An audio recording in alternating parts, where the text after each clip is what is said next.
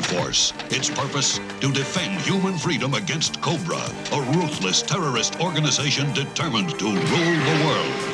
He never gives up. He'll stay till the fight's won. G.I. Joe will dare. G.I. Joe.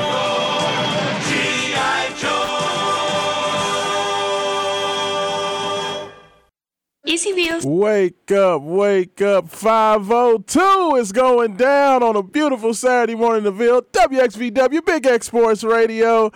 I know I just took y'all back a little bit.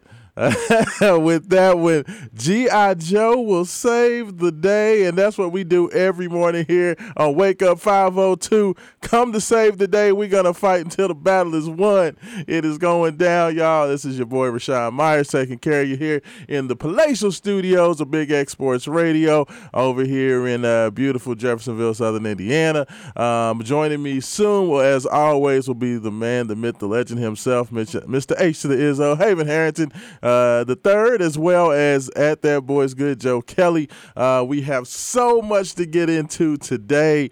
Um, very very excited about this show um, you know got a lot of information it's it's so funny uh, just even though you know classically it's it's basketball season right now and of course there's so much uh, news to get into with, with basketball even with louisville going um, through Uh, to say a rough season is to put it lightly, um, but you know th- there's information on that. Josh Heird come came out, uh, the Louisville athletic director, and made some comments about Louisville basketball. Um, so we're going to get into that. Uh, Louisville football, there's more news for them as uh, Flyville 23 begins to make their way to campus. Uh, a lot of those guys um, got here in town to start classes on Monday. Um, so you know we have that going on. Uh, those guys are making their presence felt in the city already already, so we're going to get into that. And then, of course, so many things going on uh, in the NBA and the NFL, and I want to touch on some of those things. Also, Lamar Jackson uh, putting everybody on notice for what's going on with him to kind of silence the critics and silence some of the rhetoric and talk that was out there um, that I thought was interesting. So we're going to talk about that uh, and much, much more going on here uh, on Wake Up 502. So definitely uh, am glad that you jo- are joining me. Of course, if you want to get involved in anything that you hear today, um, you can, of course, best way to give give us uh, get involved is on the Thornton's text line 502 414 1450 is the Thornton's text line. Um, of course, we appreciate Thornton's for all they do at, at any of the 106 1,345 locations here in Louisville and Southern Indiana. Uh, you know, so make sure you check out Thornton's. Go, go there for the best in food, gas, snacks, uh, everything uh, is good at Thornton, so make sure you check them out. Uh, or you can also, of course, give us a call on the Wake Up 502 Buzz line. Uh, that's 502 384 1450 as well. And we would love to hear your calls. Uh, but until uh, the, the, the fellas hop on here with me, uh, I'm gonna go ahead and, get this thing rolling, man. I have so many thoughts about what's going on with the the state of Louisville basketball. Um, you know, there's it's one of those funny things. Of course, um, Louisville did uh, fall unfortunately again. Um, on the road at Clemson Littlejohn Arena in Clemson, South Carolina. They did go uh, on the road. Uh, they, they tried to make a game, got out to a very nice start. Um, ultimately, they did fall uh, to uh, the, the Clemson Tigers on the road. Uh, it, it, was a 12 point game or, or so? Uh, you know, it pretty much was a replay of what we have seen from this team uh, thus far this year. Uh, Louisville came out of the gates, uh, seemed to click early for about the first five or six minutes. Um, you know, got up to a 16 7 lead uh, to start the game, got up to that nine point lead. And then from that point on, I believe it was an 18 2 run by the Tigers to kind of get back into con- control. Uh, went up 40 to 28. Um, and then from there, pretty much uh, Clemson controlled it. Louisville never really threatened after that, uh, and the Tigers win going away by about 12. Um, not a huge blowout, um, you know, and it's it's now starting to be a, a recurring theme where I, I, keep hearing folks say, "Oh well, you know the the guys at least that they're now playing hard all the time, and at least they're doing that." You know, I I I have been one of course, you guys know that that I ha- I'm not. I don't necessarily give extra credit because you played hard. Like it's just not uh, in my DNA to do so. Um, so you know, I I I can't give bonus points because a, a team played uh, played hard. Uh, you know that that just that that's the minimum standard for playing college basketball. You know, I, I don't care whether you're at Louisville, Murray State, um, Morehead State, uh, Kentucky, Michigan, wherever. Cal Polytechnic Institute. I, I, I don't, you know, like playing a hard, considering you know you're on paid full scholarship. Um, you know, of course, at a place like Louisville, there's a lot of NIL flying around here or there. So, you know, I, I'm not going to give credit. While you're happy that now they're at least playing hard the whole game, converts to where they were at the beginning of the year where they weren't playing hard. I guess that's better than what they were doing. But when it's something that you should have been doing already, uh, you know, when I look at it through that lens, I, I can't you know give you credit for that that's expected um, you know that that's something that is a non-negotiable is that you're going to play hard um, but you know we've continued to see Mike James come out uh, and, and, play well. He had been averaging 21 and a half points over his previous two before the Clemson game. Um, he goes out, and that actually earned him uh, the ACC Rookie of the Week uh, honors. Uh, so congratulations uh, to Mike for that. He continued his strong play, uh, 17 points, five rebounds uh, in, in, that game. So it seems like uh, Mike is definitely starting to hit his stride. Of course, he was a guy that before last season with Chris Mack, there was a lot of talk and conversation that Mike James was going to be kind of a, a standout uh, and, and, a better than hoped for freshman out of the box. Then, of course, he went down with the tough Achilles injury, and we never got to see him last year. So it's good that Mike has been able to come back um, and you know show flashes um, and now more consistent play over the last three. Uh, but you know, outside of Mike James, there's just not a lot happening um, consistency wise. Um, you know, and and that's uh, the the unfortunate part of where we're at. So uh, Louisville did drop to two and fifteen on the year. There, I believe they have fourteen regular season games left. I want to say. Um, so at, at, this point, uh, Louisville, of course, gets back on the court this afternoon. Home game 2 p.m. on ESPN, uh, taking on the North Carolina Tar Heels. Uh, the Tar Heels, um, who themselves are, are going through um, you know, some some injury issues, and of course they have not been playing uh, to the level that they are accustomed and expected to play. Uh, Armando Bacot, uh, the the um, All ACC Big Man, ACC Player of the Year, um, preseason candidate, um, he went down. Uh, with an injury, so Louisville will not have to face off against uh, Big Armando. Uh, so that that is something that at least uh, helps uh, a little bit. Uh, but North Carolina, of course, they still have that dynamic backcourt of R.J. Davis and Caleb Love. Um, you know, those guys are going to do plenty uh, to help. Uh, with this game, so uh, we'll have to see what happens. You know, this, you know, it, it goes uh, without saying that that Louisville, there's no guarantees in anything. So apparently, the matchup predictor on ESPN uh, shows North Carolina as a 93.1 percent uh, has a 93% chance of winning this game. Uh, so I think the Cardinals probably have that, that their uh, their work cut out for them anyway. Of course, uh, with that dynamic backcourt as it is for the the, the Tar Heels, uh, they're going to have plenty of uh, options and plenty of firepower uh, to get that done. So you know, I, I've heard some people ask well, you know, can Louisville win this game today? And uh, you know, those types of things. I mean, I, I, would just rebut and say they went on the road to Charlottesville, and even though they didn't beat Virginia, they were winning that game, and they dominated a good portion of that game before uh, the Wahoos came back in the second half and won that game.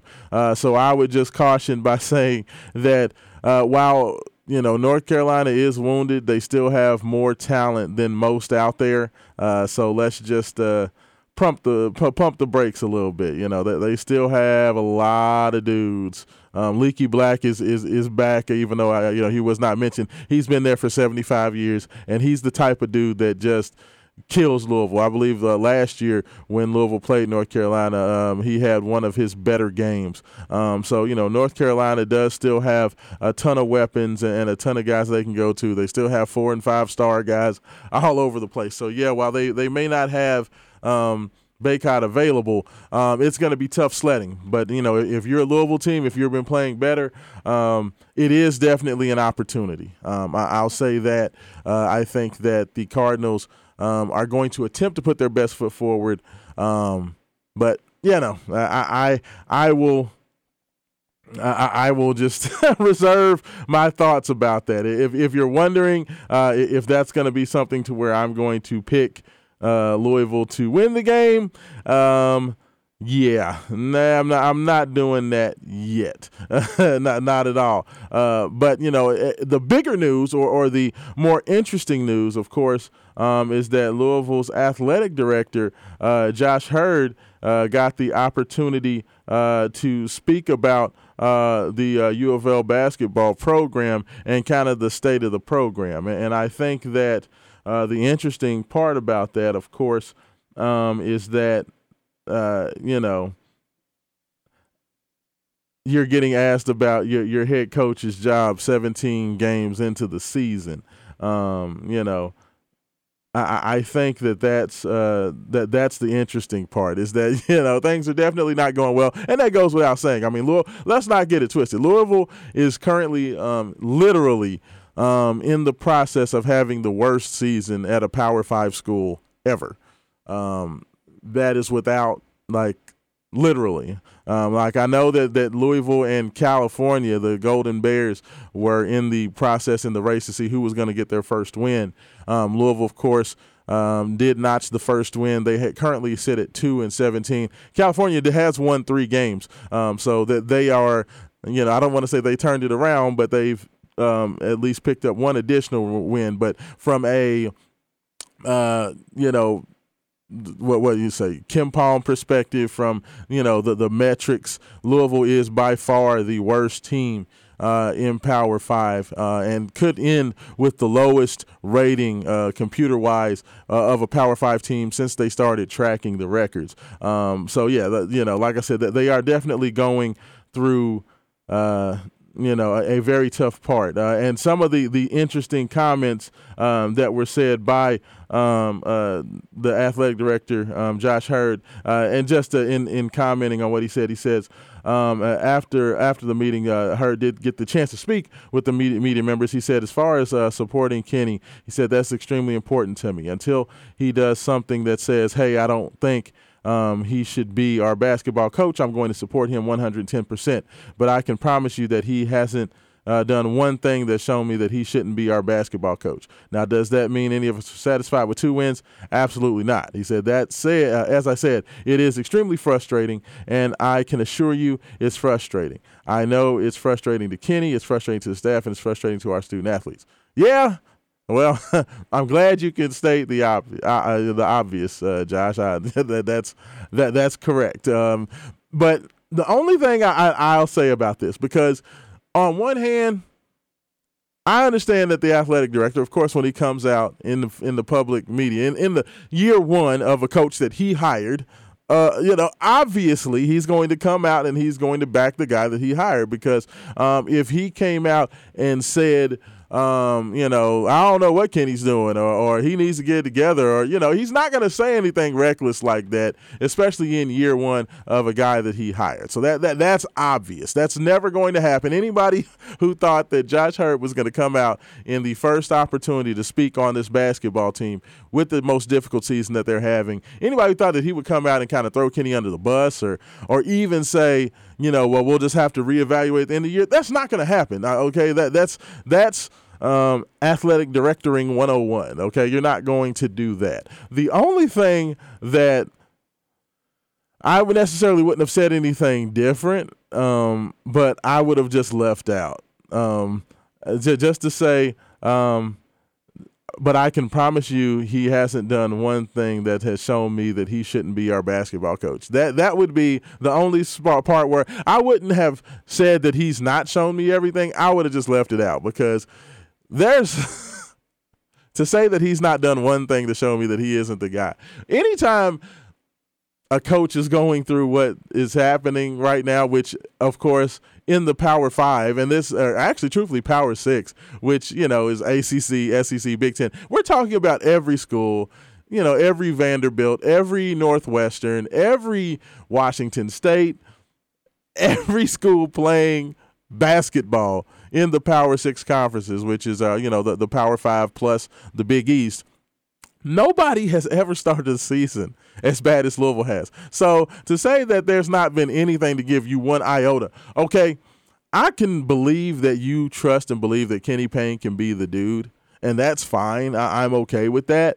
But to say that he hasn't done one thing to give you any pause at all, um, I just I would not have worded it like that. I, I, just would have just said, you know, I fully support him and I think he's still the right guy for the job. I, would have just left it that. But to say that he hasn't done one thing, if there's everybody has had pause, even the people that will sit there and lie to you and tell you that they think that everything that they've done has been great and everything that you know that Kenny Payne's gonna get it done and he's gonna get us there. To say that you've been okay with everything you've seen.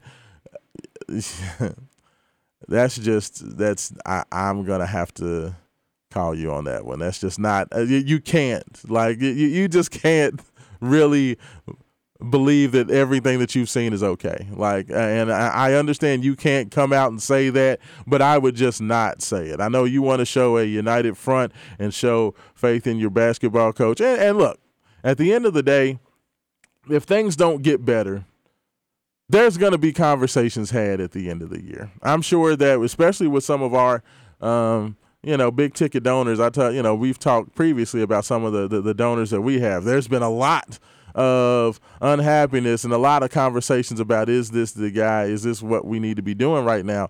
Have been going on. So you know, I'm sure that some of those folks have probably. Uh, been blowing up uh, uh, Josh Heird's uh, private line. So I mean, I think that's part of it. Um, but it's just it, I, I would have just left that portion of it out of there because it just it it's it's like, dude, you can't, you can't, and, and I know that that everything that Josh has seen, he's not okay with. Of, of course, if you know, I, I, you just if if you're watching this from a financial standpoint, it's got to be a worry from a fiscal standpoint, it's got to be a worry. Um, you know, it is the athletic director's job to know and forecast the future, which means that Josh Heird is paying attention to the Louisville, um, you know, recruiting class. He's paying attention to the available prospects. He's got to look to figure out what things are going to look like next year and the year down the road. And if you are looking at what's going on down the road, um, and you see a Louisville team that only has two prospects committed, that still does not have any guards committed, that has not had any visitors lately. You know, while other schools are having kids come in for visits and taking a look, Louisville's not even recruiting any guards at all um, you know, from the high school level, which basically means that Louisville's uh, putting all their eggs in the basket of going out there and just trying to pursue again um, the top kids in the transfer market, a transfer market that Louisville whiffed on every top player out there. Um, besides Brandon Huntley Hatfield, which you give him credit for, but once again, not a guard. Um, and the two guards that you brought in, you brought in two walk-ons, one from Kentucky, one from Tennessee State. Um, and while you are playing them because you know you brought them in, um, they have been less than effective. Can, can, can we just say that? Is, is that the nicest way uh, of putting that? I mean, those two guys uh, were brought in, and we heard you know Hercy Miller and, and Fabio Basili are, are fighting to see you know who who the best guy you know who, who the best guy was and uh, and you know trying to just figure that out um, and you know between Hercy Miller, Zan Payne, and Fabio Basili, uh, those guys on the season, you know Hercy's given us 1.9 points, one rebound, shooting 26% from the field. Uh, you know Zan Payne has literally only hit one field goal in his time at Louisville, but yet and still he continues to get time. He's averaging 0.3 points, 0.7 rebounds, and 0.1 assists, shooting 25%. Um, uh, you know, and, and Fabio, his numbers are probably less than than that. He didn't get he didn't register, so I sorry don't have his his stats. But you know, with the, the guard numbers being what they are, I understand that we may want to attempt to bring some guys in in the portal. Um, but you know, the fact that Louisville only the only guards that we heard that Louisville even recruited in the 2023 class. Um, you know, where of course the the much ballyhooed and much talked about and discussed uh, recruitment of DJ Wagner and AJ Johnson. Um, you know, two guys that are our top 10 type of kids. Um, but but this isn't this what the same thing that we saw during uh, last season or last uh, off season, uh, where Louisville basically only recruited the guards at the very tip tip top and didn't leave themselves any backup plan, didn't recruit anybody else. Um, and that blew up in Louisville's face, which is why we're at where we're at now. And Kenny Payne in the 2023 class literally did exactly the same thing. He put all his eggs in the DJ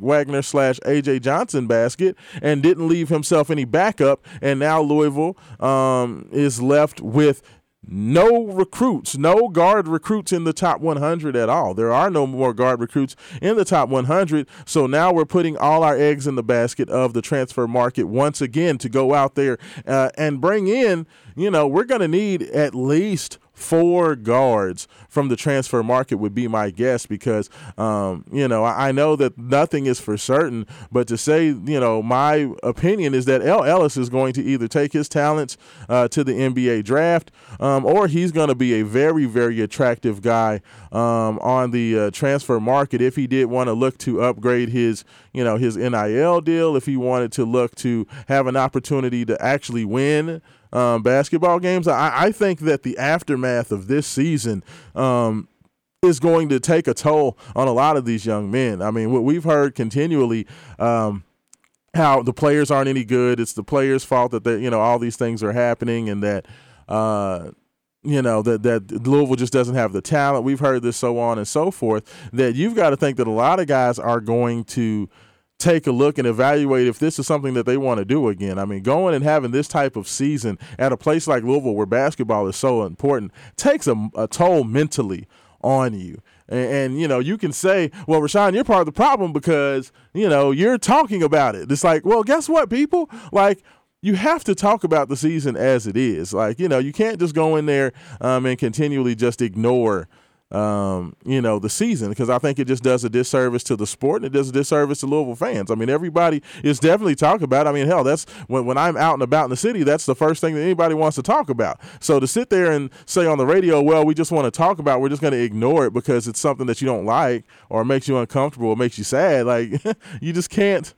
uh, you know, you just can't do that. Um, so I, I, do think that there's going to be a lot of decisions to be made. Um, you know, not only by Kenny Payne on, on, what he does with this roster, but I think a lot of these kids, you know, may decide. I mean, you know, a kid like Mike James is starting to have a come up. Is, is Mike James going to want to come back and be a part of it? He seems to be a kid to me that will. Um, he seems like a guy who, who's dedicated. He's stuck um, with his commitment through um, you know the tough Achilles year and, and, believed in what Kenny Payne was doing. Uh, but you know, I, I, do wonder what the the mental. Uh, makeup is of some of these guys going through this type of season. You know, I, I heard Kenny Payne say that, you know, uh, he, he talked to DeAndre Davis um, and said that, coach, you know, um, I wanted to I want to be here. I like you, but every time I wake up, uh, you know, I, I, think about Louisville and it just hurts me. I mean, if some of these kids ain't hurt by what what's going like if DeAndre Davis was hurt by what was going on last year, I mean that Louisville team started out the season what ten and five. Uh, before the you know the wheels kind of fell off and they only won three of their last 18 games or whatever it was um, but uh, you know that they started out well. It just kind of fell off the tracks once they got into ACC play um, and they they lost a, you know several close ball games um, but if if you were having nightmares and you just thought about the name Louisville and it just made you hurt, I would think that some of these guys are going to have all kinds of PTSD after this season's over with. So you know, while I, I, think that people can talk about, well, you know, we have this guy coming back and this guy coming back, and we can keep this guy. I mean, I'm not so sure. I mean, I, I, there's just so many. There's so many more opportunities now uh, for kids um, you know, via the transfer market and, and, the opportunities that NIL give you. That with the train wreck and clown show that it's been this year for Louisville basketball, um, I, I, feel that Louisville could lose at least a couple of guys that they probably would have wanted to keep. Um, and El Ellis. Um, is one of those guys at the very top of the list. Like I, I, I would say that in my personal opinion, I, I, I would guess that El Ellis is probably going to be a guy that definitely looks um, and, and, takes a long look at you know his opportunities to move forward because you know even in a bad season he has done everything he can um, and he's been asked to do more than he should have been. Um, but you know I, I think from a roster standpoint you know it can be definitely argued um, if guys like El Ellis and you know, in my opinion, I know Brandon Huntley Hatfield was a guy who thought that he was going to be headed to the NBA draft after this year. I think that you know guys like Sid Curry um, also. Uh, thought that they were going to have opportunities, uh, you know, for professional uh, endeavors. Jae'Lyn Withers was another guy as well that you know thought that he was going to have that type of opportunity. I really think those guys are going to look long and hard um, at professional opportunities or opportunities to go to a winning program. Because right now, Louisville. Um, if you're looking for next year, you talk about the reasons that players look to transfer. Um, it's either to get an upgrade in profile or an opportunity to win and go to the NCAA tournament. Right now, with what Louisville has on deck, um, that that best opportunity to go to the tournament is not going to probably be at Louisville next year. I mean, unfortunately, uh, with where the, the recruiting class go, unless Louisville can just absolutely, you're talking about of the top ten transfers, Louisville would have to get four or five of those guys, and then also get two or three mid-level guys. They would have to do a complete roster flip before you would even talk about considering this team a, uh, a tournament team or NCAA type team next year as a possibility. Um, and, and, that when you know Duke and Kansas and North Carolina and uh, all the best schools are all and Texas, of course, are, are all going after these players as well. I mean, you know that that's one of the things that you have to consider is that everybody's going to be going after these kids, and you know the product that Kenny Payne has to sell right now. If you're a kid you know, I know NIL speaks, and Kenny Payne came out um, and uh, you know had voiced his support for the NIL um, program uh, here at Louisville in the 502 Circle, um, which was good to see that he did come out and give his thoughts and his vote of confidence to that.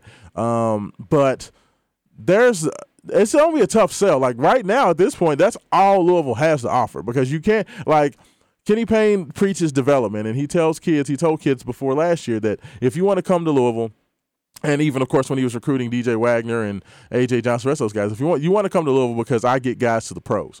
Well, right now Louisville doesn't have a, a draft pick. Like you know, a guy that's going to be looking like a, a, draft guy. I mean, El Ellis may be a second round, mid mid mid round, you know, middle of the second round type guy at best. I mean, outside of that, I mean, you have guys like Huntley Hatfield and Withers who have NBA bodies, but I just don't, especially with big guys.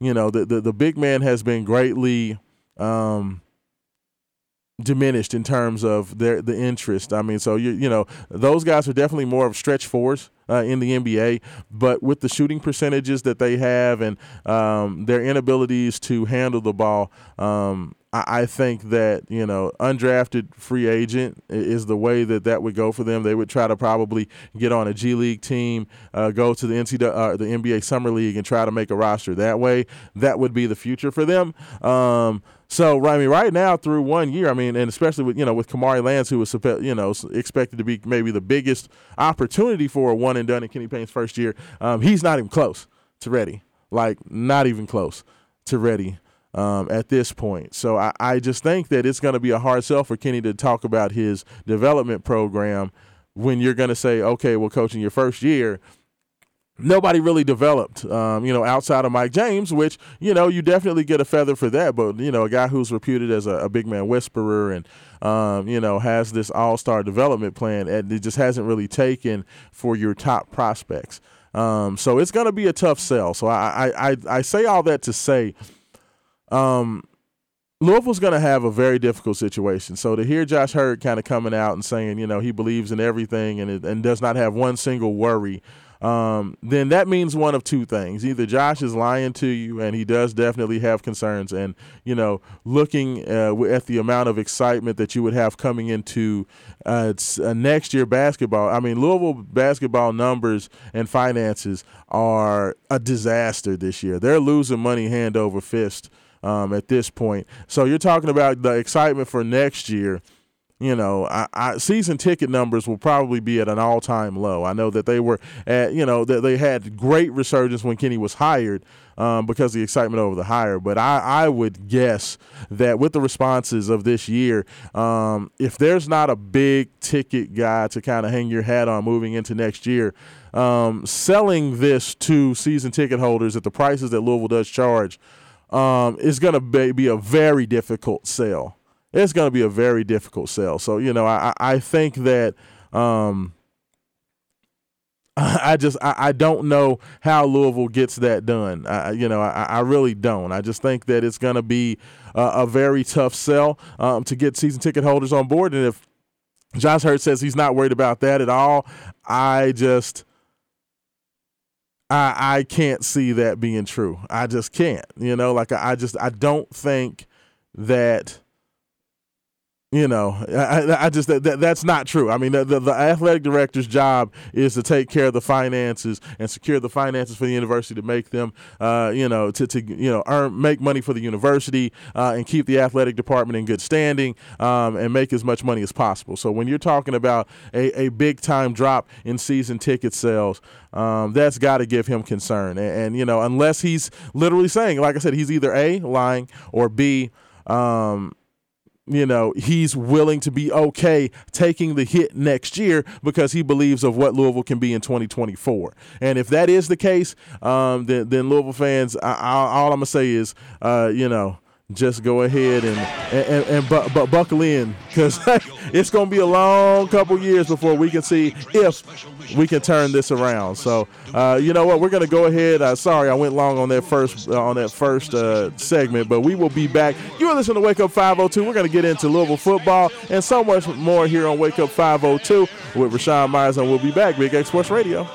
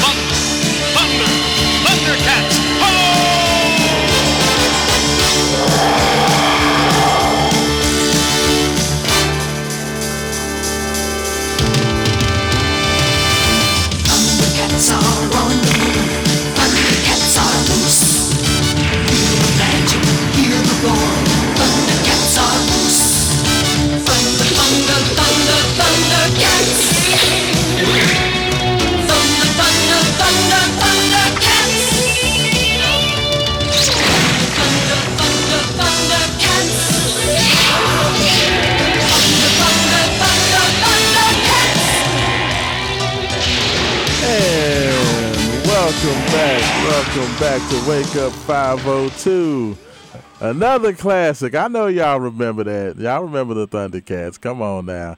I got I got to give a shout out now being joined on the line by the man, the myth, the legend himself, Mr. Haven Harrington. Haven, how you doing this morning, brother?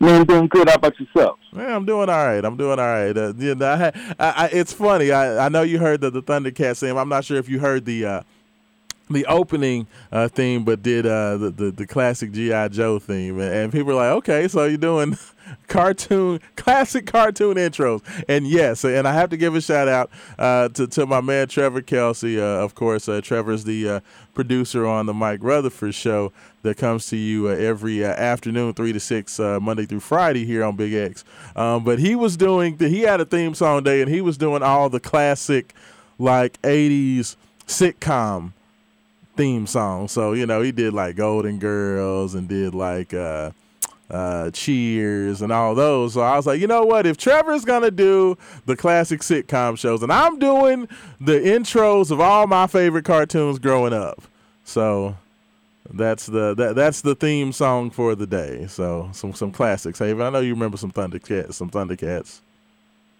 No, I mean you know what I do. Wily Cat, Wily Cat. You know what I'm saying?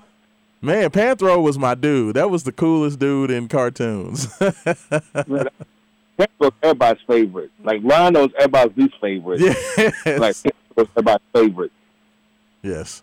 Uh, Lion-O is like uh, Cyclops in every, every rendition of the X Men ever. no one ever likes Cyclops.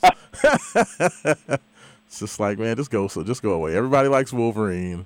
Nobody likes Cyclops. Just, just always the way it goes, unfortunately. but Haven, uh, welcome in. Uh, you, you joined me at just the right time. I, I went on my extended soliloquy of, of you know U of L athletic director Josh Heird coming out and giving the vote of confidence um, to, to Kenny Payne and the basketball program. And of course, you know, as it was expected, the athletic director is going to come out and say he believes in his guy and gives him the vote of confidence. You know, my, my only sticking point uh, was just the fact that he says he has not seen one single thing that makes him think that Kenny Payne is not the guy for the job and and you know that he's doing a good job with the with the team. That was my only sticking point. Not necessarily that Josh should have said something different. I just would have maybe left that that part out that he's not seen one single thing that he has an issue with. Like, what what, what are your thoughts about um, the AD's comments? Like, do you have any any thoughts on that? I mean, like this way, this is just damage control one on one. You know, you have to say that's my guy. You know, this is the plan we came up with. We're sticking to the plan. I believe in this vision for the team. Blah blah blah blah yakety schmackety blah blah blah. But that's that's that's what you have to say. You know, yeah, you have to just to come out there and put like, yeah, man, yeah, like I knew this was going to happen. Oh yeah, this is all part of the plan. oh yeah, no, no problem. Looking to see here. No problem. Like with Satterfield. Oh yeah. Oh yeah, lose the Boston College, all, all, all part of plan. yeah, it's just, it's one of those things where it's always uh, you know part of the uh, part of the plan. Um, you know, wink, wink, nod, nod, until Satterfield's not the coach anymore, and he's yeah. at Cincinnati.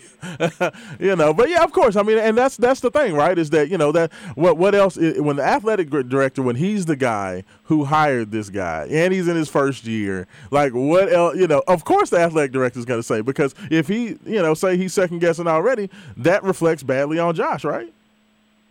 There you go. Yeah, so I mean, you know, I mean that, that's all I'm saying. Uh, so you know that I, I I I digress on that. Um, you know, let me ask you: North Carolina's coming in today. They don't have their ACC big guy um, in Larry Nance, or excuse me, in um, uh, Armando Bacot, and then uh, Nance, their other forward, um, is going to be a no-show today. They still have all their they still have all their guards. They still have Leaky Black and R.J. Davis, and um, of course Caleb Love, the former Louisville recruit that spurned Louisville at the last minute to commit to North Carolina. Um, do you think the Cards have any chance today uh, at home versus uh, North Carolina, or is it just more of the same? I mean, Louisville always has a chance. I mean, Louisville plays well, but yeah, but I, I think we said this before, right? the game, enough of the season has played out that you kind of know what you're going to get with, with Louisville. Yeah. And we all know that there's going to be a part of the game where they're going to play their hearts out. They're going to knock down threes. The crowd's going to get excited. They're either going to lead or they're going to fight and they're going to keep it really close and they're going to make you believe for a little bit that, you know what, they can do it until they don't. And then they're going to go through that stretch where – Jae'Lyn Withers's going to drill the ball off his foot, and then and then they'll go through a stretch. They have like four or five turnovers in a row, and it'll be just mystified how these turnovers happen. And the North Carolina's going to push it back out. We'll close it, makes it real close at the end, and ultimately lose. I mean, this is kind of like the MO for the whole season. Yeah, man, I, I, tend to agree with you. I mean, it's like one of those things. With North Carolina, yeah, they may have guys out, um, but they still got a lot of talent. Um, so you know, I, am not necessarily ready to bury them uh, as of yet. I, will I'll totally agree with you on that one. Um, but you know, the the only unfortunate part, I know we talked about it just kind of earlier amongst ourselves. Um, you know, is the fact, of course, this is Louisville football's junior day, so they are, you know, there's 35 or 40 prospects that'll be here in town. Uh, I, I'm guessing that they will come to the the, the basketball game today um, and be a part of the, the festivities. But there are no Louisville basketball recruits expected to be here today, from what I can find. And you know, Louisville, usually Louisville, North Carolina, is a big showcase game for players and recruits. Uh, you know, if you want to get guys in, regardless of whether it's 2024 kids or 2023 kids, um, you know, that there's none on. Now, of course, I do know that, you know, of course, high school basketball is back in, so maybe difficult for travel, you know, travel reasons for maybe some of these kids because they're in their season. But, you know, I, I think one of the things that, that we've kind of discussed is the fact that there's not really been any visitors for Louisville basketball lately. Yeah, yeah, that's something I had to like. I, I really had to go back and look at the calendar and make sure, like, is it like a a blackout season or something for college basketball where you can't have visitors? Because I mean, I I haven't really heard of any visitors coming to campus for basketball like at all. Yeah, I think Carter Bryant, uh, the five star um, 2024 kid that did not come for Louisville Live, he actually rescheduled and came, I want to say it was the second week of November. He, he rescheduled and came in uh, for that visit. And then, of course, there's a dead period when the start Uh, uh, I think around the start of basketball season, there's like a two or three week kind of quiet period. But now that's over with. So kids can definitely uh, take visits and go visit schools again. And we just haven't seen anybody for Louisville. And which is just interesting because it's expected that Kenny Payne's going to need at least seven or eight guys for next year, isn't he? That's what I was thinking, and I'm just I haven't seen anybody. I haven't heard about anybody coming on uh, taking visits. I mean, I've seen guys take visits to other schools, uh, I haven't seen anybody sign up to, to take a visit to us. And it's kind of concerning because like, one of the things when Kenny Payne was hired, one of the things we were told, and something that I wholeheartedly thought would happen, is that you know Kenny would be a, a good recruiter. Yes. That that, that he was going to bring guys in, and if not bring guys in, I expect at least guys to come on visits when every time he had a chance. And that hasn't quite panned out yet. Uh, but maybe he's waiting to just grab everybody in the portal and maybe not get a bunch of high school guys in here, but get a bunch of transfers in here, all la TCU, and jumpstart the program with experience and talent. I, I don't know, but it's kind of concerning when like there's nobody coming in to visit.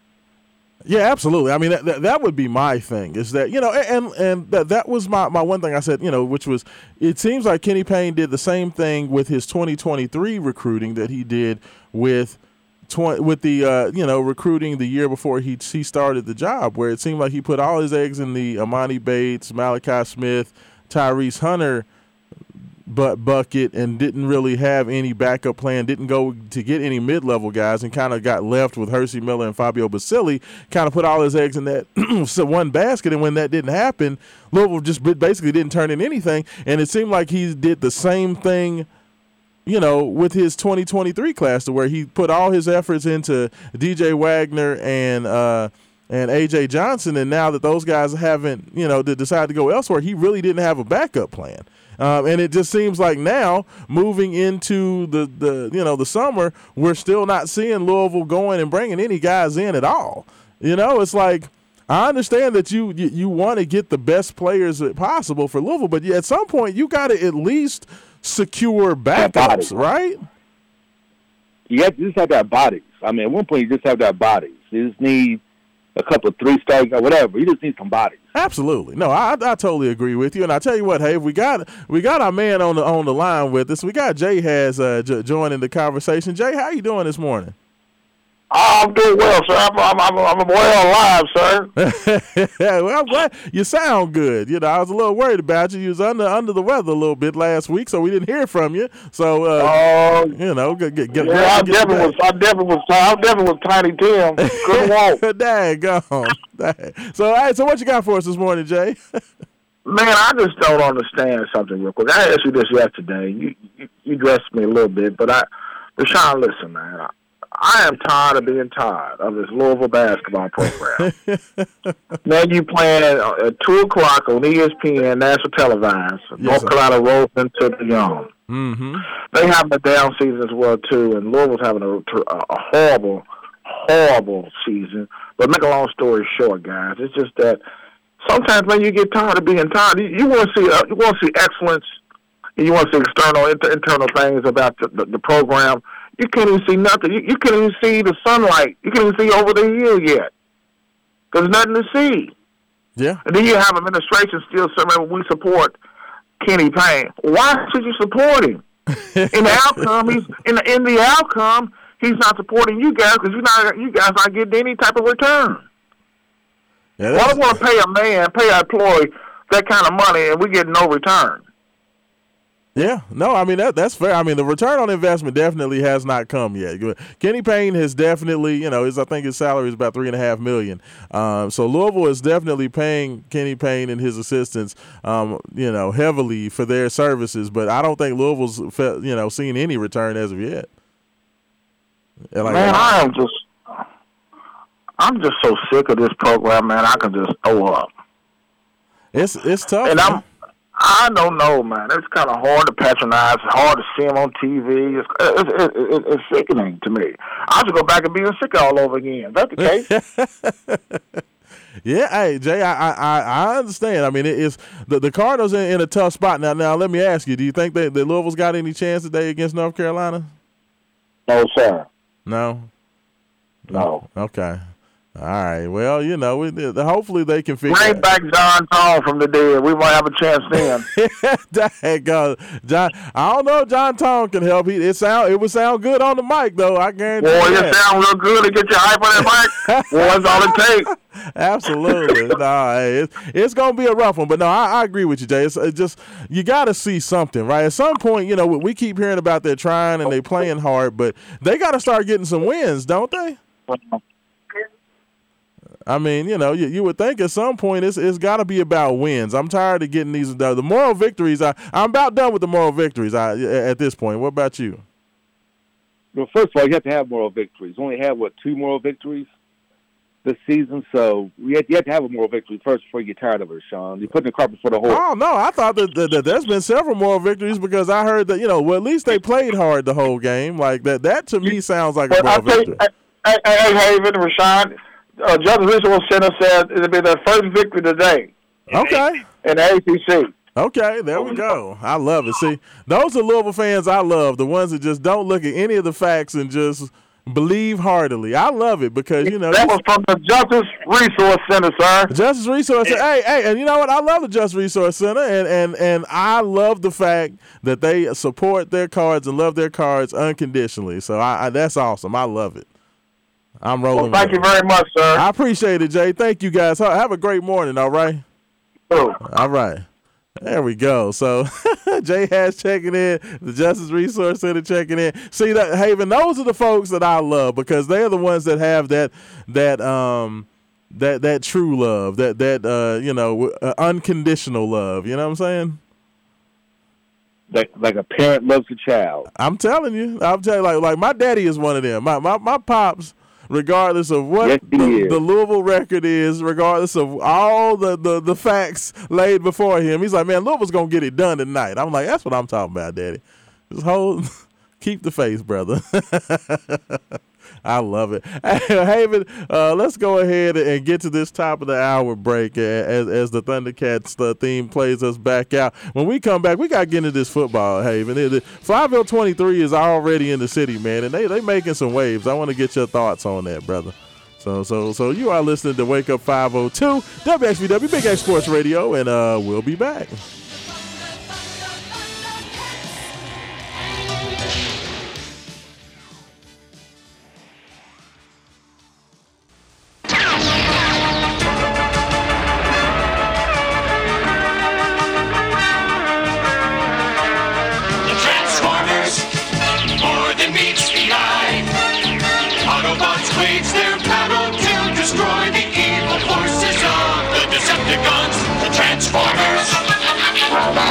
Robots in.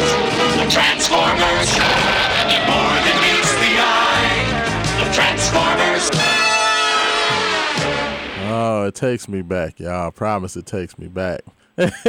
Welcome back. Hour number two. Wake up 502. Rashawn Myers, Haven Harrington, and now on the line joining us as well at that boys good, Mr. Joe Kelly. Joe, how you doing this morning, brother? Oh man, glorious, glorious. Joe, I, Another I- day in the Ville. I, I know you you over there at, at the Granville getting stuff set up, man. But you know, I, I the theme today this morning has been all the classic cartoon intro theme songs. So we, we started out the day with GI Joe. Then we had Thundercats coming back after the first break and a little Transformers to start hour number two. You gotta love it, man. Why does why does the Thundercats theme still go so hard, man? Oh, I'm telling you, man. It's that's like it just it uh, that was when that was my favorite. that. Thundercats hoe, like, that's that's when you know it's officially hit the fan. I'm telling you, I promise, man. You know what I'm saying? That that was like every morning. I could not wait to, to get up and watch me some Thundercats. I promise you. I- That's what I was- Oh, you know, have my, my what was it? Lucky Charms ready. Narf was my boy. of, uh, Saturday morning, afternoon cartoons and TV shows. Just FYI out there for all my nerds.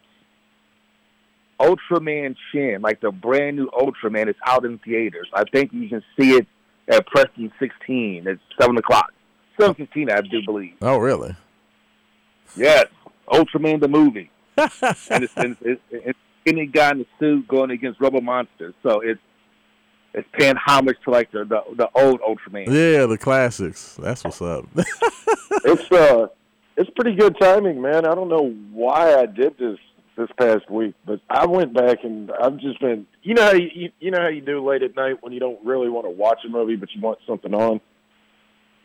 Well, I've been doing that with all the Michael Bay Transformers movies, and I'm going to stand by it. They are not as bad as people make them out to be. They are what they are. They're big, dumb, loud movies. Really? It's, it's, it's, it's, Michael Bay. Oh yeah, yeah. Yeah. Yeah, I mean, you don't tune into a Michael Bay flick because you you expect like Scorsese level script. Oh, you, Oh, don't, no. you don't expect a Tarantino Explosions, man. storyline. Explosions. yeah, I watch it to see. I watch it to see the the alien truck go boom. Yeah. Always. That, And- that's the one thing about Michael Bay films. It's going to be like 85,000 explosions every time. Guaranteed. Oh, he gonna get that. He gonna max that CGI budget. Whatever. It's like it's like taking a trip to Disneyland with your kids. You know, whatever you budgeted for, add ten bands to it. Yeah. Oh, I, oh, absolutely. I, I saw um Six Underground, which was a, a Michael Bay directed film on uh, on Netflix. And man, there were so many explosions in that movie. I was like, ah, I hadn't seen a Michael Bay flick in a minute, man. But just it just always brings back good memories. You know what I'm saying? Because guaranteed It's like a- explosions. It's like a DJ Premier beat. You only need thirty seconds of it to know. Yep, that's Michael Bay. oh yeah, I promise. Every You'll- time, guaranteed. You'll know before the opening credits. Explosion. Oh, that's Speaking hilarious. of Michael Bay, Yes, sir. his greatest creation is 40 years old this year. His Um, greatest creation. You have no idea, do you? Uh-uh. What's that? He was the original director of Miami Vice. Oh, really? oh yeah. I didn't know that. Yeah. Yeah, that's why he got to start Miami Vice. That's what made him famous. Wow. He, That yeah. explains so much about why he's over the top. Yeah. Oh, absolutely. Hey, and, and I'm telling you, they use like the greatest cameras ever. Like Michael Bay's cameras. I don't know what it is about his films, but even at that time, Miami Vice looked visually better than every other television show on TV. I don't know what it is about his cameras, if it's the lighting or the quality of the film, but he always experienced no expense on the visuals. Like literally. I love it. And that sound was banging. Did you know In the Air Tonight, uh, the Phil Collins song premiered on Miami Vice? Did you know that? Miami Vice, yes, sir, man. did. Miami Vice's soundtrack is legendary. Smuggler's Blues. Oh yeah, absolutely. Just classics, bangers. Hey, Plus, fellas. that was the era of the '80s where everybody had to have a sultry sex. Yeah. I mean, you know. Even Bruce Willis was out here rocking a sultry sex. oh, come on now. You know it. You know what I'm saying? And and, and uh, the the slippers and no uh, no socks. You know what I'm saying? Oh, the slippers and no socks from the '80s. I don't. Just, yeah, just the sweat, folks- sweaty feet uh, all over the place. I know it smelled awful on that set. I guarantee it. You know what I'm saying? Come on, that Miami heat, all that humidity. Woo, Lord. Just woo, that's that's that's that just sounds like a sweat. This smells like sweat and regret. So, uh, hey, hey, fellas, question for you this morning. Yes. What the hell is going on with our basketball program? Oh, well, our number one was definitely dedicated to uh, the interesting comments of, of Josh Heird and, and you know the fact that he said that, he that there's not one single thing that Kenny Payne has done this year to make him think he's not the guy for the job, which I thought was a little over the top and probably could have phrased that a little bit different, but. uh uh, Why you got to say that, boss? I mean, like I said, I expect the athletic director to back his guy, Joe. But you know, I, to, to say that every single thing there's been nothing at all that gives you pause at all, and say you think that everything is great, you know, that's that's a little, it's a little strong, just a little. Yeah, it's certainly a choice. Yeah, oh, absolutely. You know, but I mean, eh, of course, we- we expected for him to to back his guy, um, and, and that's okay. But you know, just I, I to say that you know, there's not one single thing that you've had an issue with. I, it is a little, it's a little strong. Like you Seems a know, little off to me. yeah, just just a little bit, and it's funny to to, to that point, Joe. Uh, we had a texter text in uh, to the Thornton's text line uh, 502-414-1450. Uh, they said uh, a texter says no extra credit for effort that should always be there, but I see these guys kind of telling on themselves in some of these games. The season may have a few more wins if they played with the same level of intensity uh, they showed at Clemson. All these unforced turnovers, uh, said I've never seen so much dribbling off of their feet, which is true, uh, are ridiculous. Some of them may be uh, may be shown the door based on their performance. I'll take effort no matter the talent level uh, any day myself, uh, Didi. Uh, so definitely, first of all, appreciate the text in Didi, and I, I totally agree with you. I, I think you know the, the way I look at it is like this, and in Haven we kind of talked about this off the off the uh, mic as well. Kenny Payne is trying to run a professional offense. Okay, he's trying to run a professional offense. Um, you know, but the problem is, and you know, with professional spacing as well, guys are further away from the basket to give them more space to work. The problem is, in the pros, you have five guys on the court that are expected to be able to have the skill and ability IQ to execute plays properly 90 about 95 96% of the time which means they can handle the ball they can pass the ball uh, and they can get to their spots or make the proper passes. Then they have the success rate of about 40 to 50% they hit 40 to 50% of their shots okay? So the problem is Louisville's only executing things properly with the proper passes and you know ball handling skill set about 50% of the time.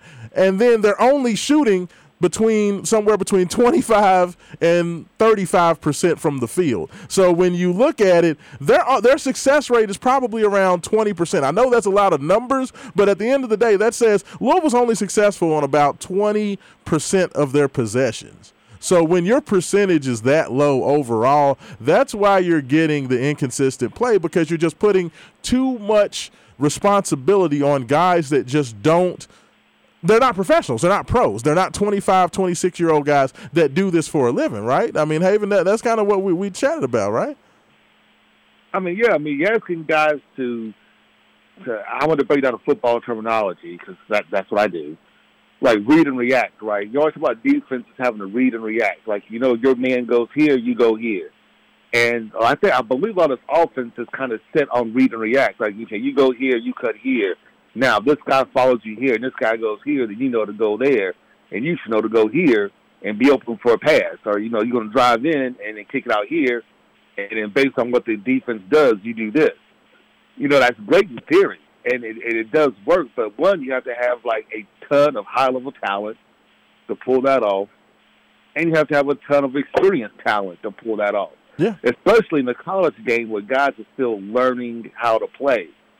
Uh, in the NBA, it's different because you have guys who's playing for 10, 12, 13 years. You know, you have guys who do this like all the time. This is all they do.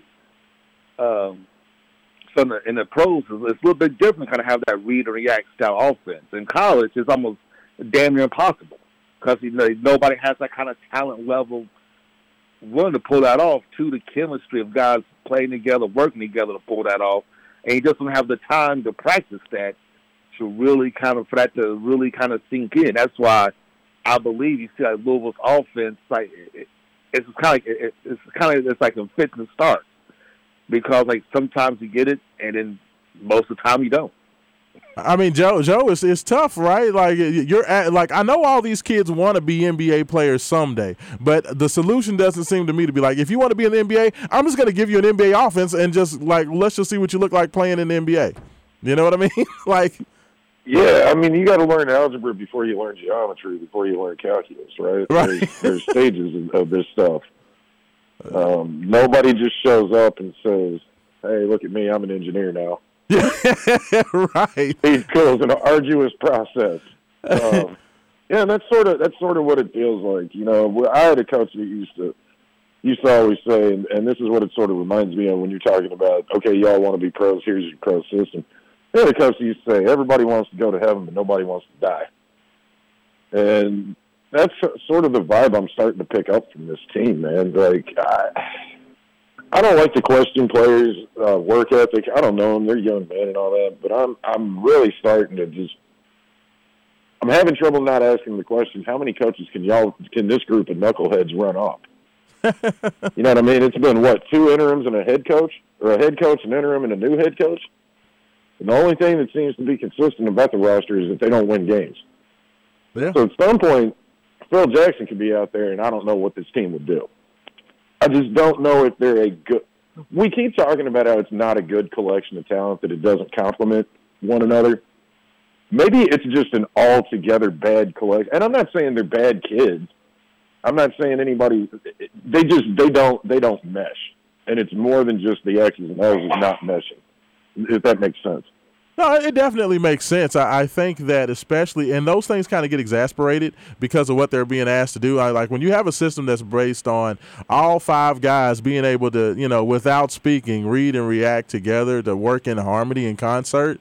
You know, like that takes a lot of practice time and it takes a lot of experience. Like when you're dealing with guys that their only job is to play basketball, um, I can see that. But then I think that, like to your point, Joe, I think a lot of these guys aren't necessarily like they don't have the IQ or the smarts to be able to go out there and do that. Or in Brandon Huntley Hatfield and, and Jae'Lyn Withers' case, they don't necessarily have the skill to be able to handle the ball, which, you know, I know they were talking about kicking the ball off of their foot on drives. Like that happens to Jae'Lyn Withers at least a couple of times a game because, I mean, he just hasn't, he just doesn't have that ability. So, I mean, it just, it's not doing, I don't think it's necessarily doing the players any favors. It's definitely not doing the coaches any favors. And it just kind of, at the end of the day, makes everybody look bad. You know, it just, it's, it's, You know, like I almost just like like Yeah, go ahead, point, This guy, I, I think, I, I think they would do a lot better if we employ like a Denny Crum style post up style offense. I, I think this team would be much further along than where they are now. I Yeah. think we're just And we're trying in the to middle put of a round January peg talking about square hole abandoning just, the, the identity, based though. on the talent you have. Yeah, yeah. I mean, no, I, I mean, it is. The, yeah, I, I agree with you. I mean, and Joe, that's kind of what we talked about. Was like you know, these are things that, in my opinion, should have been worked out in the summer. Like, if these guys were looking bad trying to do what you were trying to do, I understand that Kenny Payne is trying to build a culture and trying to build a system.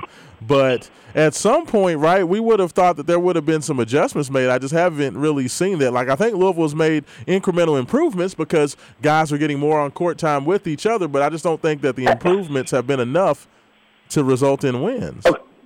Well, I mean, but let's also be honest. There, there was a lot, and I'm being very, very kind when I say this. There was a lot of room for improvement. I mean, we started at the floor. Yeah, that's true. Yeah. Uh, and I'm just, I'm really disappointed that the fan base, you know, I, I've always said, for, we say this on the show a lot.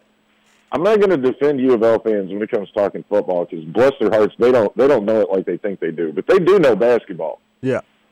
U of L fans are a very, very, very educated basketball fan base. They know their stuff because they've watched a good product for 30 years. But we're old. You, you know what I mean? Like the kids that are on campus right now at U of L, if you're in your early 20s, the, the championship was a decade ago, man. And again, we're talking about recruiting 16 year olds. So Kenny can talk about building a culture and all that. I'll tell you what, what culture to build that'll solve a lot of problems. A winning culture.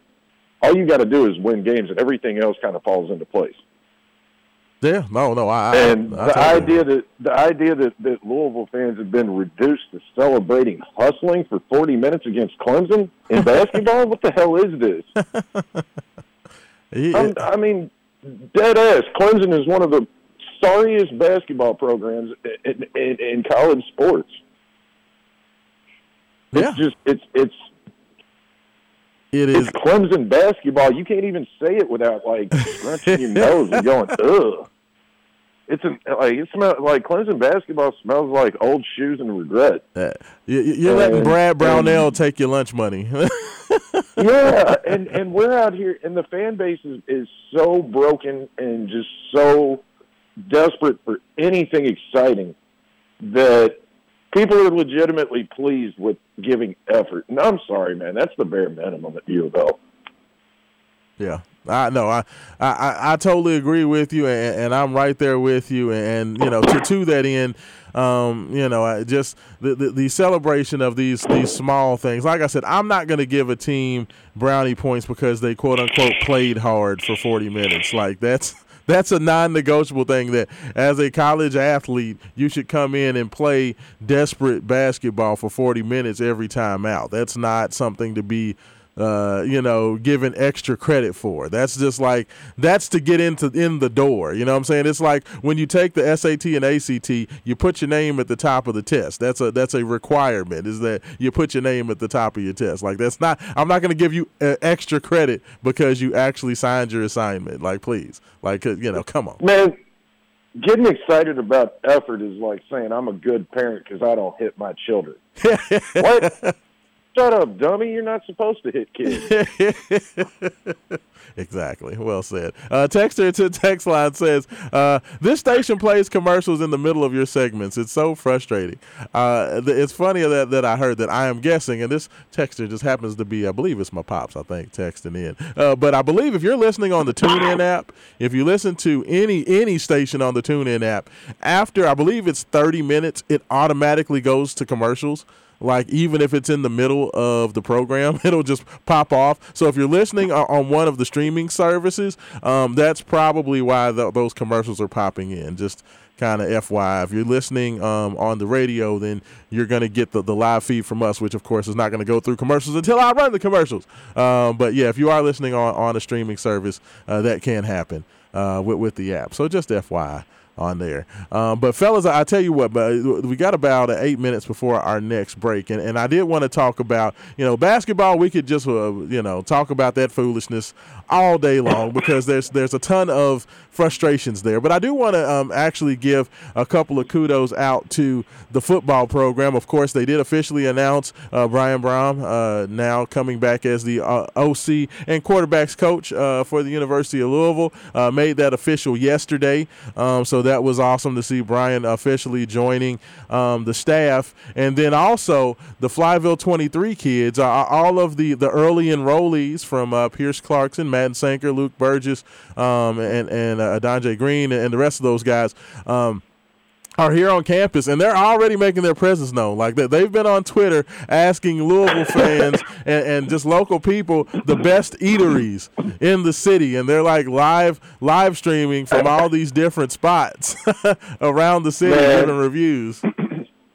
And shout out to everybody on Twitter who told them all to come visit me at the Granville. But please don't send 18 year old incoming freshman football players to the bar.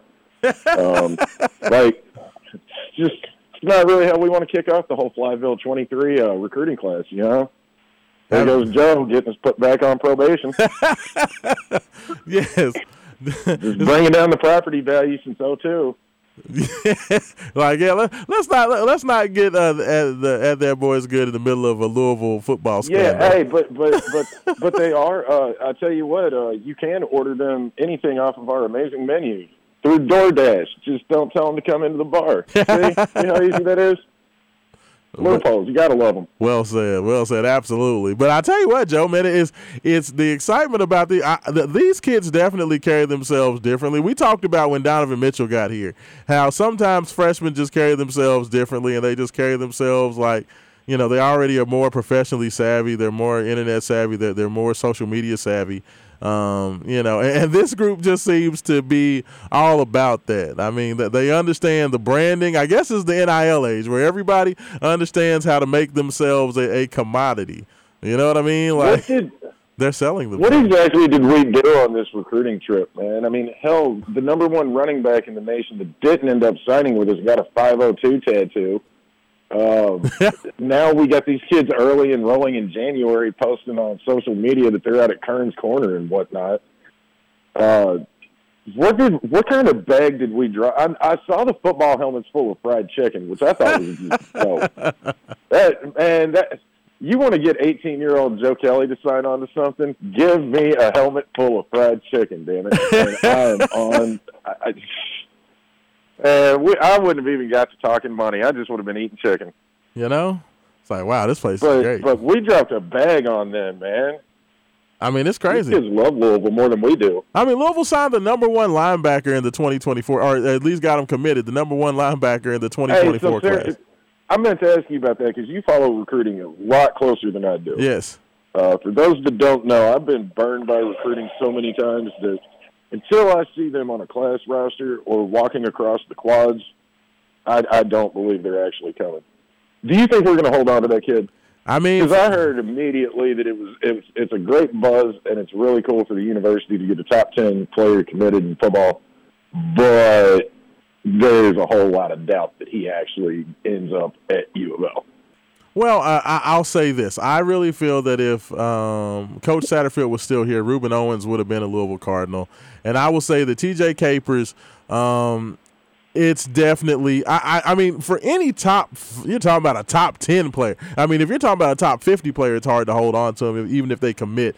Um, but i mean as it stands right now i mean tj capers is a guy that's excited about louisville. He seems to be genuinely um, you know interested and intrigued in joining. Um, so i think that louisville's going to have as good a chance as you know if he had been committed to Alabama or Michigan or LSU or anybody else. So I'll say it's not a 100% guarantee, but I would say 80, 80 20. Um, you know, and, and, Capers is an absolute monster. I know that it's expected for the 2024 class to be heavily um, uh, Miami related. You know what I'm saying? And, and, of course, Capers is the top kid. But the best thing about it, Joe, is when you have kids, it's kind of like Rueben Owens.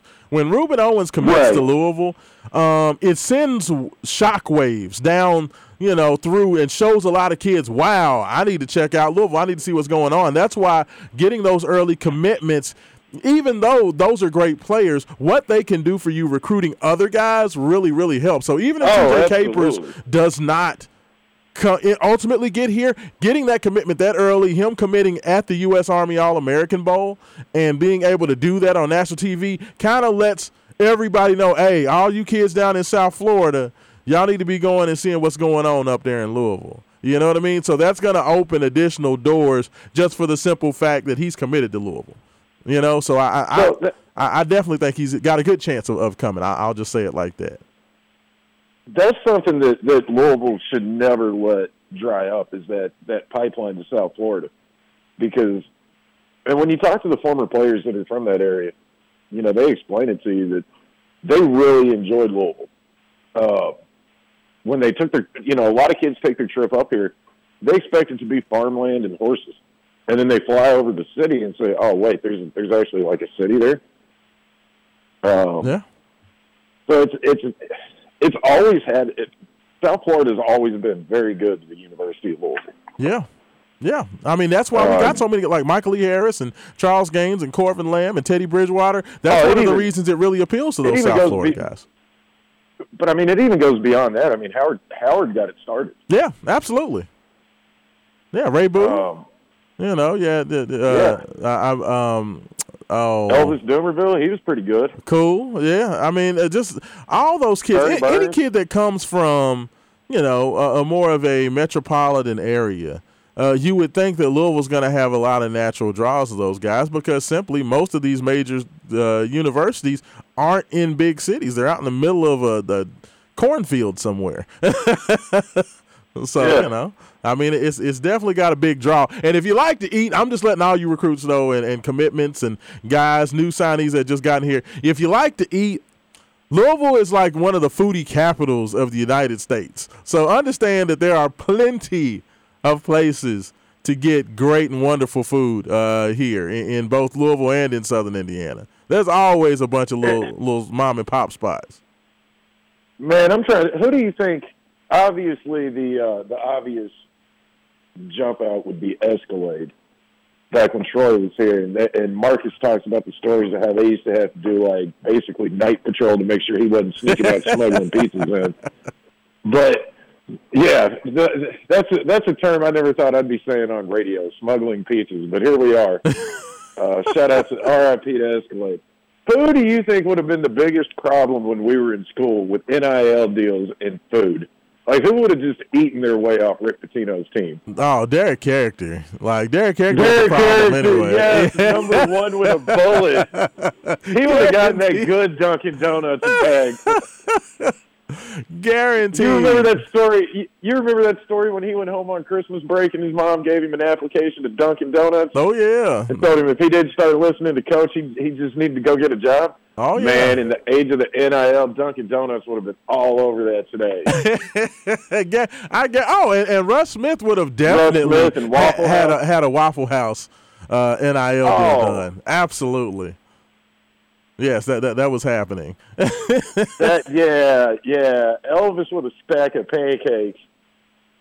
Oh Yeah. gosh. Yeah. I love it. Hey, I tell you what, we're going to go ahead and hit this next break. When we come back, I got to ask you fellas about Lamar Jackson.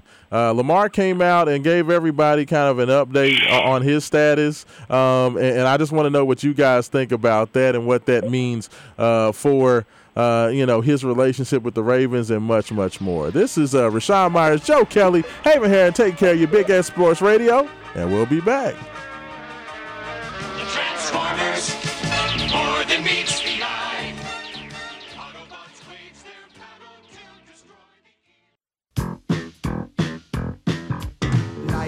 Like a hurricane here in Duckburg. Race cars, lasers, aeroplanes. Of a mystery.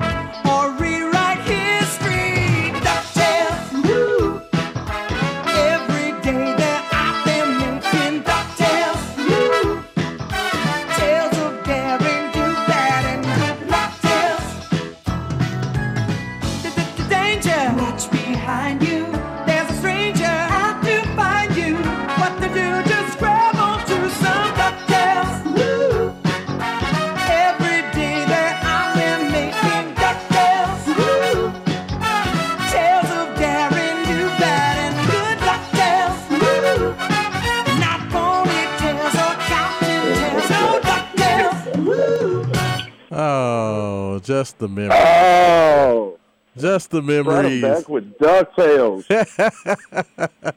Oh. You know that uh you know that I've had a late Saturday night when I check my phone on Sunday morning to see like like some people have to check their phone to see who they drunk texted. I checked my phone to see what music was I playing before I went to bed, and there was one night. Apparently, we'd all gone out, and I played Ducktales 37 times in a row. Wow. and my buddy said every time it ended, you would start it over and just yell, "Let it ride." wow. Hey, one of one of the underrated, low key, one of my favorite cartoons, man. Duck. I love me some Ducktales. Even though looking back on it, you know, I always thought, wow, that must be great to have a giant money pit and go swimming through all that money. Like that would literally, Break your nuts. yeah. like Uncle Scrooge made it look so fun, though, Joe.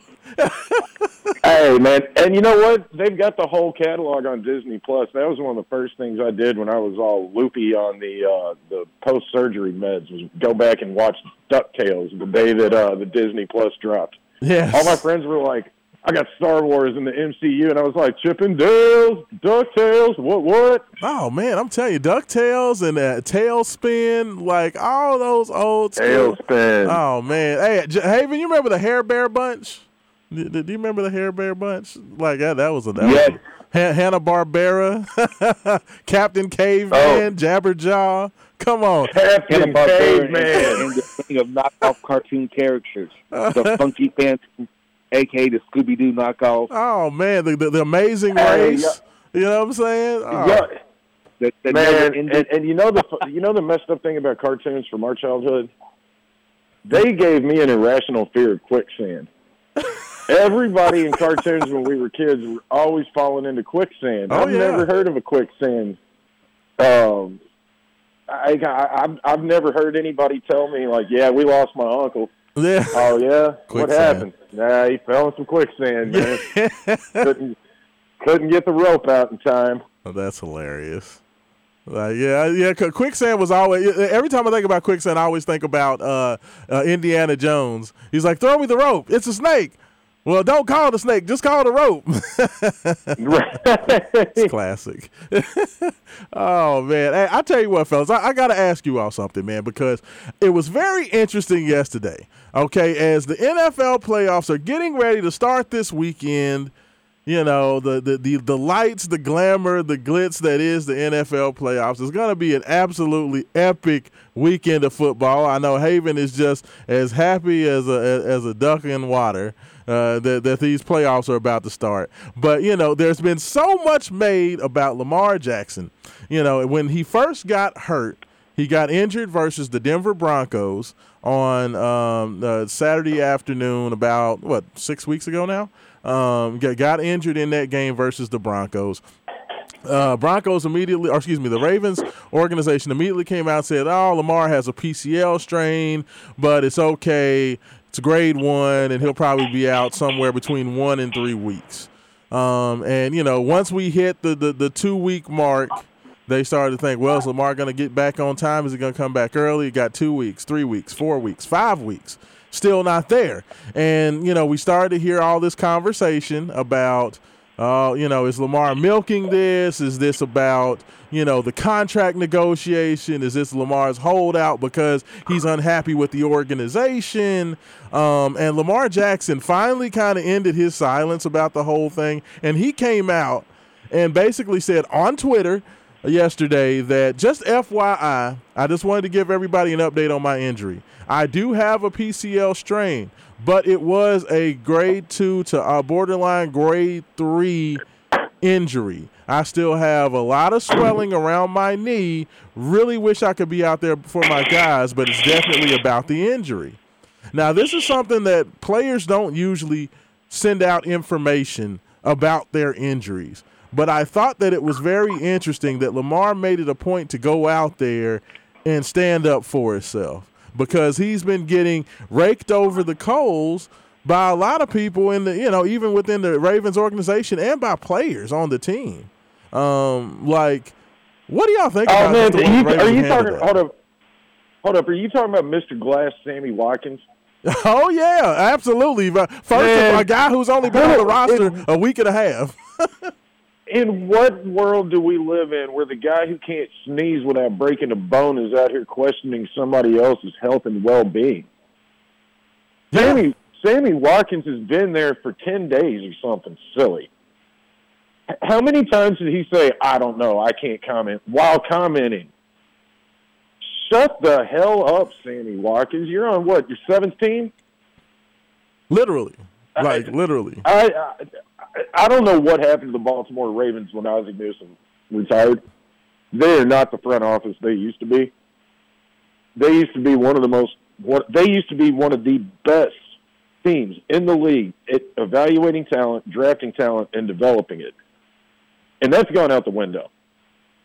They have developed wide, or they've drafted wide receivers, haven't developed. They've drafted offensive linemen, haven't done anything with them. They've been dra- they, they reached for guys that were injured, like uh, the the player from Michigan that I know was a first round t- graded talent, but he tore his ACL at at, um, at the draft. Teams that feel like they have a window don't burn second round picks on those guys. Yeah, no, I mean, Teams that teams that are trying to give their quarterback weapons don't trade their wide receiver, their number one wide receiver. Who don't get me wrong, I'm not a Hollywood Brown fan, uh, but you don't trade him and then not replace him. and then and draft drafted another offensive and, lineman. and draft and they drafted an offensive lineman and a safety. and and then in the second round they drafted a tight end. Yeah, How I many tight ends and fullbacks does one roster in, in in the year of our Lord Jesus Christ 2023 does a team need? No, I totally agree with you. And and, and Haven, let me ask you. In, in, in my personal opinion, it seems to me every other team that has a quarterback that even shows a sniff of talent, let alone an MVP like Lamar Jackson gave the Ravens in his second year as a starter with Baltimore. Most teams that have a quarterback that shows talent, they kind of go bend over backwards to get that guy as much talent, as much, you know, an elite wide receiver, offensive lineman. It seems like the Ravens did a lot more to almost double down and reinvest in their defensive line and Greg Roman's tight ends and you know, the tight ends and more tight ends philosophy. Doesn't it seem like they did a whole lot more investing in everything else but Lamar Jackson? Man, uh, it's like I told you a couple weeks ago, man. Once they got Homie Halfeld in there, and they and they realized, you know what, he can manage a good game, and we just play old school defense. We can win a, we could possibly win the Super Bowl the Trent Dilfer way, with the game manager and a great defense. And it almost looks like the Ravens are okay with going back to Trent Dilfer Flacco days. Just give me a game manager, and uh, we'll make it. We'll, we'll make it happen.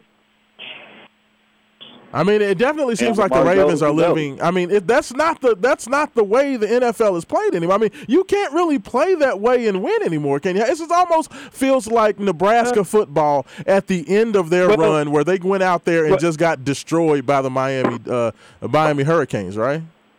Well, you know, Yep. the, the, the Denver Broncos won Super Bowl with Peyton Manning that way, where Peyton Manning could barely throw over 35 yards. I mean, but that was still like six or seven years ago, right?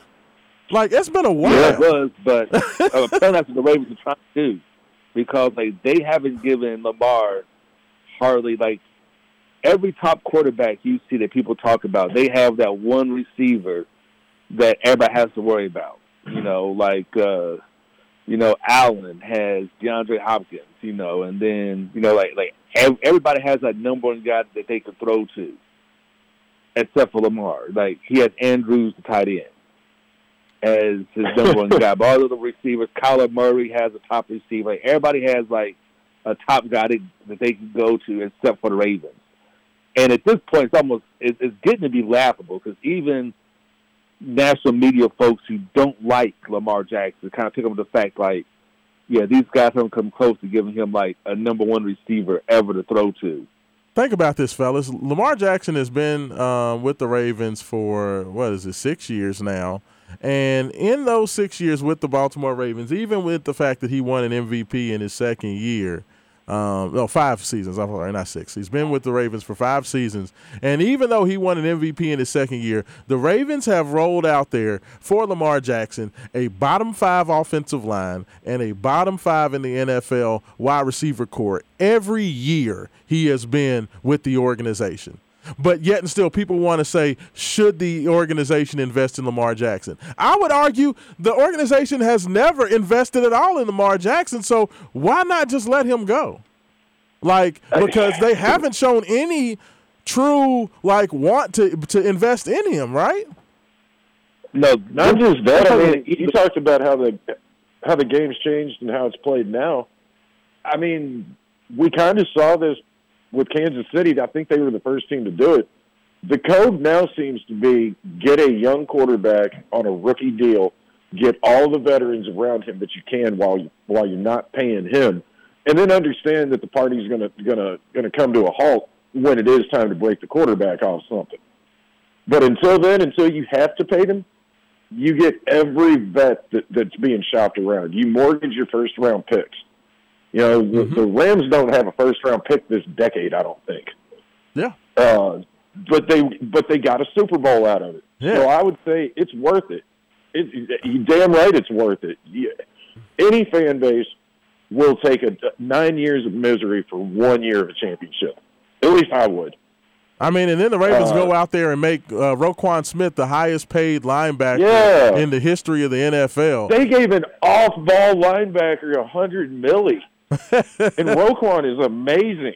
He's he's a great linebacker, but that's like that's like saying with the fifth pick in the draft, Joe, who you picking? And I'm like, I really like this guard out of Notre Dame. Yo, I mean, he's probably a top five guard as soon as he hits the league, but you're going to pick him that high? That's how I feel about paying Roquan that kind of money. Yeah, I, I mean, I, I, I totally. I mean, it just seems to me that the the Ravens' priorities, like every other team, if they have a guy that even they believe has a, a snitch of talent at the quarterback position, if they feel they have that, they guard him with his life and they give him every resource and opportunity to make it. And yet, seems like the Baltimore Ravens a have been way way too. They've allowed Greg Roman to stay around and the Greg Roman ball to, to be a part of what's happening way too long. I mean, even the 49ers didn't hold on to Greg Roman this long when he was helping out Kaepernick. It was like Greg Roman had a three year window to kind of help Cap get acclimated and then they moved on from him. Like the Ravens have held on for Greg Roman for what, five years? Like that's way too much murder ball. That's way too much because I mean everybody. Hollywood Brown said it as he went out the door. He said the problem with uh, you know the passing game is that basically the Ravens were trying to run Madden '95 offense. You know, in a league that's that's you know the, the the passing game is way more advanced than, than what Greg Roman's trying to run, and that's been one of the th- big things that's that's hampered um, Lamar's development, you know, and, and it's just I, I don't know what the Ravens are, you know, I don't know what they're gonna do, but um, to me, like Haven, let me ask you this: If you're Lamar Jackson and the Ravens come out and try to franchise tag you and bring you back with this steaming pile of crap that they have right now, um, if is Lamar Jackson gonna play a snap next year for the Ravens at this point, or you think he's gonna try to force his way out? I wouldn't. I would try and force my way out because there's a ton of teams that would pay you what you want to make, get you uh, and get you some advertisement deals to go. I would bounce. If there, if, if I was Lamar, I, I'm out. You know, you know what? You got Huntley, Housedale, knock yourselves out because like this reminds me of when McNabb was with the Eagles. And they never gave him a, a number one wide receiver. They gave him James four- Thrash. yeah, he went to Freddie fourth Mitchell. straight championship game. Never gave him a number one wide receiver. In a one year, they're like, all right, all right, all right. We get you Terrell Owens. We, we get you like that number one wide receiver. They they go to the Super Bowl, right? Immediately. The only, yeah, immediately go to Super Bowl and they give him a number one wide receiver. Hey, you know what? The Raiders need a quarterback. I'm I'm, I'm gonna leave it at that. And they have Davante Adams. Oh gosh, don't like that. That that even saying that Haven just gets me like as a as a dyed in the wool Raiders fan. Like, oh, that would be wonderful. I, I I can at least wish. You know, but I, I do want to ask you fellas. All right, so things are about to get rolling today. Uh, we got a couple of wild card games starting today. Uh, we have the 49ers and Seahawks Chargers and at Jaguars. Um, of course, the Jags get the home playoff game because they won the AFC South. Uh, you know, a league that's just god awful to begin with. Um, but Haven, uh, you know, are you believing in this whole uh, Brock Purdy thing uh, with the 49ers? Like a lot of people are saying, like they're the favorites in the NFC. Like, do you think Brock Purdy as a as a uh, Mr. Irrelevant, the very last pick in last year's NFL draft, do you think the Purdy Magic can actually get the 49ers to the so, to the Super Bowl? No. you ain't buying it. I mean, I think the I, I think to beat the Seahawks, yeah, and then it'd be over. Okay, so even with all you know, even with Kittle and with McCaffrey and with Deebo, you don't think that, that that's enough for Purdy to play the, the, the Brad Johnson role and, and and make it all the way. oh man, No. Okay. All right. Well, I got excited about it. Okay. So on the other side, let, let me ask you Justin Herbert has been the guy that everybody's hyped up. Everybody's All American. He's got that great jawline. He's got the baby blue eyes, but he's never really. got that head lettuce. Yeah. You know what I'm saying? Got the great quaff on top of his head. like, what, what did, like, who's it going to be? Is it going to be, uh, you know, Herbert? Or is it gonna be uh, Mr. Clemson, uh, all uh, all American boy for the Jaguars? So who you got in that one? Oh God, it's you know, it's a hard game to pick because the Jags have been living off borrowed time, but like the offense has kind of come alive, like the past couple of games. Like like Lawrence has kind of figured things out. They, they kind of got things rolled down there in Jacksonville, um, and the Chargers are just look. Uh, okay, both teams. This is going to be a giant pillow fight to see to see uh, who's going to lose the next round. Um, I'm inclined just to pick Jacksonville because they're home, and I think that I think there's some magic there because like I picked six to win it last time was just Yeah. just improbable. Uh, you know what? I'm gonna take the Jags and that Jag match at home. Yeah, the Chargers coming all the way across. Yeah, they're coming across the country. You know, West Coast team coming to the East Coast.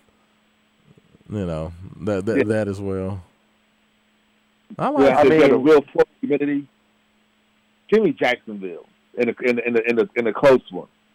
Okay, okay, I like it. I think the I think the real winner in today's matchup between the Jags and the Chargers, Justin Herbert versus Trevor Lawrence, are, are the, the advertisers behind Head and Shoulders. Yeah, if they don't bust absolutely. that Great Troy. Polamalu throwback, Yeah. come on, man, it's the Paul Mitchell Bowl, baby. Look at, the, look at them boys out there Right. with locks of like, flowing. where's Vidal Sassoon Okay. Yeah, man, they come jogging out of the tunnel with the hair just dripping. Ah, man, I'm jealous. yes, Jealous. two All American quarterbacks there. I tell you. You know I'm saying? It's- I'm telling you, Statuesque. man. The, Herbert six five. Uh, what, what, what, what's the name? Um, uh, what's the what's the quarterback for? for Trevor Lawrence. Thank you. Lawrence is six six. So you know you got you know you got got two statuesque, you know, long haired quarterbacks. They gotta love it. Yeah, it's two. It, they got how how you gonna have a game with two sunshines? they're just gonna have a pose down in the middle. Like they're gonna have like a photo shoot, and that's gonna be who wins the toss. Yeah, if it goes into overtime, if it goes into overtime, uh, they have to do a strut off Yeah. like in Zoolander. They don't even play football in overtime. It's just it becomes it becomes a, a runoff. oh, that's hilarious. I like that. All right, so let me ask you, fellas: Do the Ravens have any shot today with Huntley as the quarterback against the Bengals? Like, uh, let's just get that out. No, No, No, no. no. Okay, I, I, I figured that won't be a quick. I don't think so either. I think the Ravens go home and the, the, the drama begins for that whole situation. So the game I really want to talk about, we got a couple minutes left. Cowboys at Buccaneers. I have heard so many people this week on television, on uh, NFL Tonight, and all these other places. Everybody is picking the Buccaneers as the trendy pick to knock off the Cowboys at home. You know, the Buccaneers get the home game because, of course, they they won that terrible division at eight and nine. You know, they do have Tom Brady, which we know he's you know old, old man River is still holding on. Um, but the Buccaneers have not been good this year. They some kind of way won the NFC South because somebody had to win that crappy division, and the Cowboys never win playoff games. So Right. like Haven, Yeah. uh, uh, uh, no, go ahead, Joe. I'll give you this one first. I, I'll let the, the Cowboy Well- homer go second. Yeah, Haven, don't listen to this. Um, first of all, nobody nobody who doesn't like losing money is going to bet Dallas in the playoffs.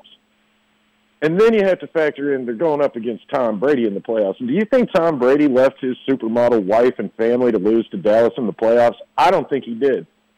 He's been mucking it up this year, playing around, but it's playoff time. As the old saying goes, you can't count out touchdown time. Ooh. I get why everybody's on on the Bucks. It's more. It, it honestly, it says more about Dallas over the last thirty years and what they've been unable to do in the postseason than it really does about the Tampa Bay Buccaneers to me.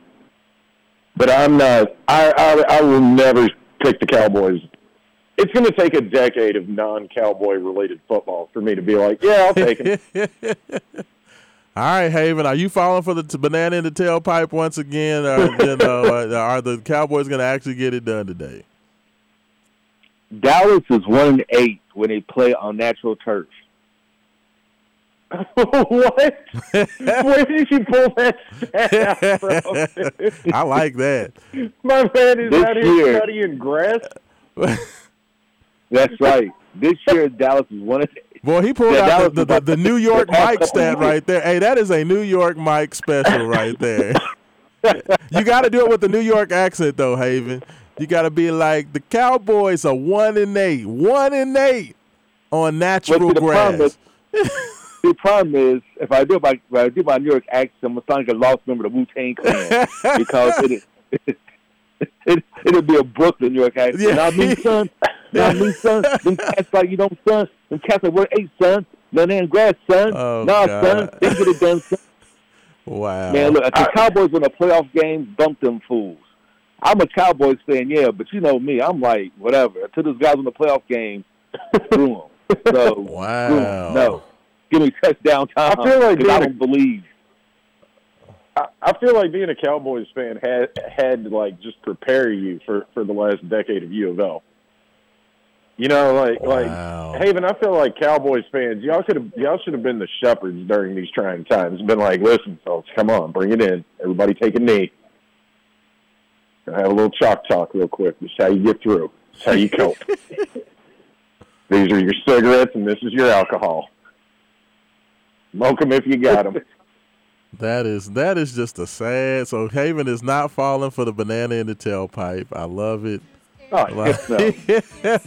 well, you know, No. I'm sorry for the Cowboy fans out there for Haven's lack of belief. I'm actually picking the Cowboys. They send Tom Brady home. They're gonna get it done. Tom Brady. They're not sending Tom Brady home, Rashawn. Remember, he doesn't have a home. Oh, that's true. That's fair. he fair. left his home. Fellas, They're going to has send him back to the lab. right to plug himself back in. Hey, fellas, we are getting out of here. I appreciate you, Joe Kelly. Hey, make sure y'all check me out this afternoon. Game Day 502, 21st in Germantown, 1481 South Shelby Street. For Sean Myers, Haven Harrington, Joe, we out.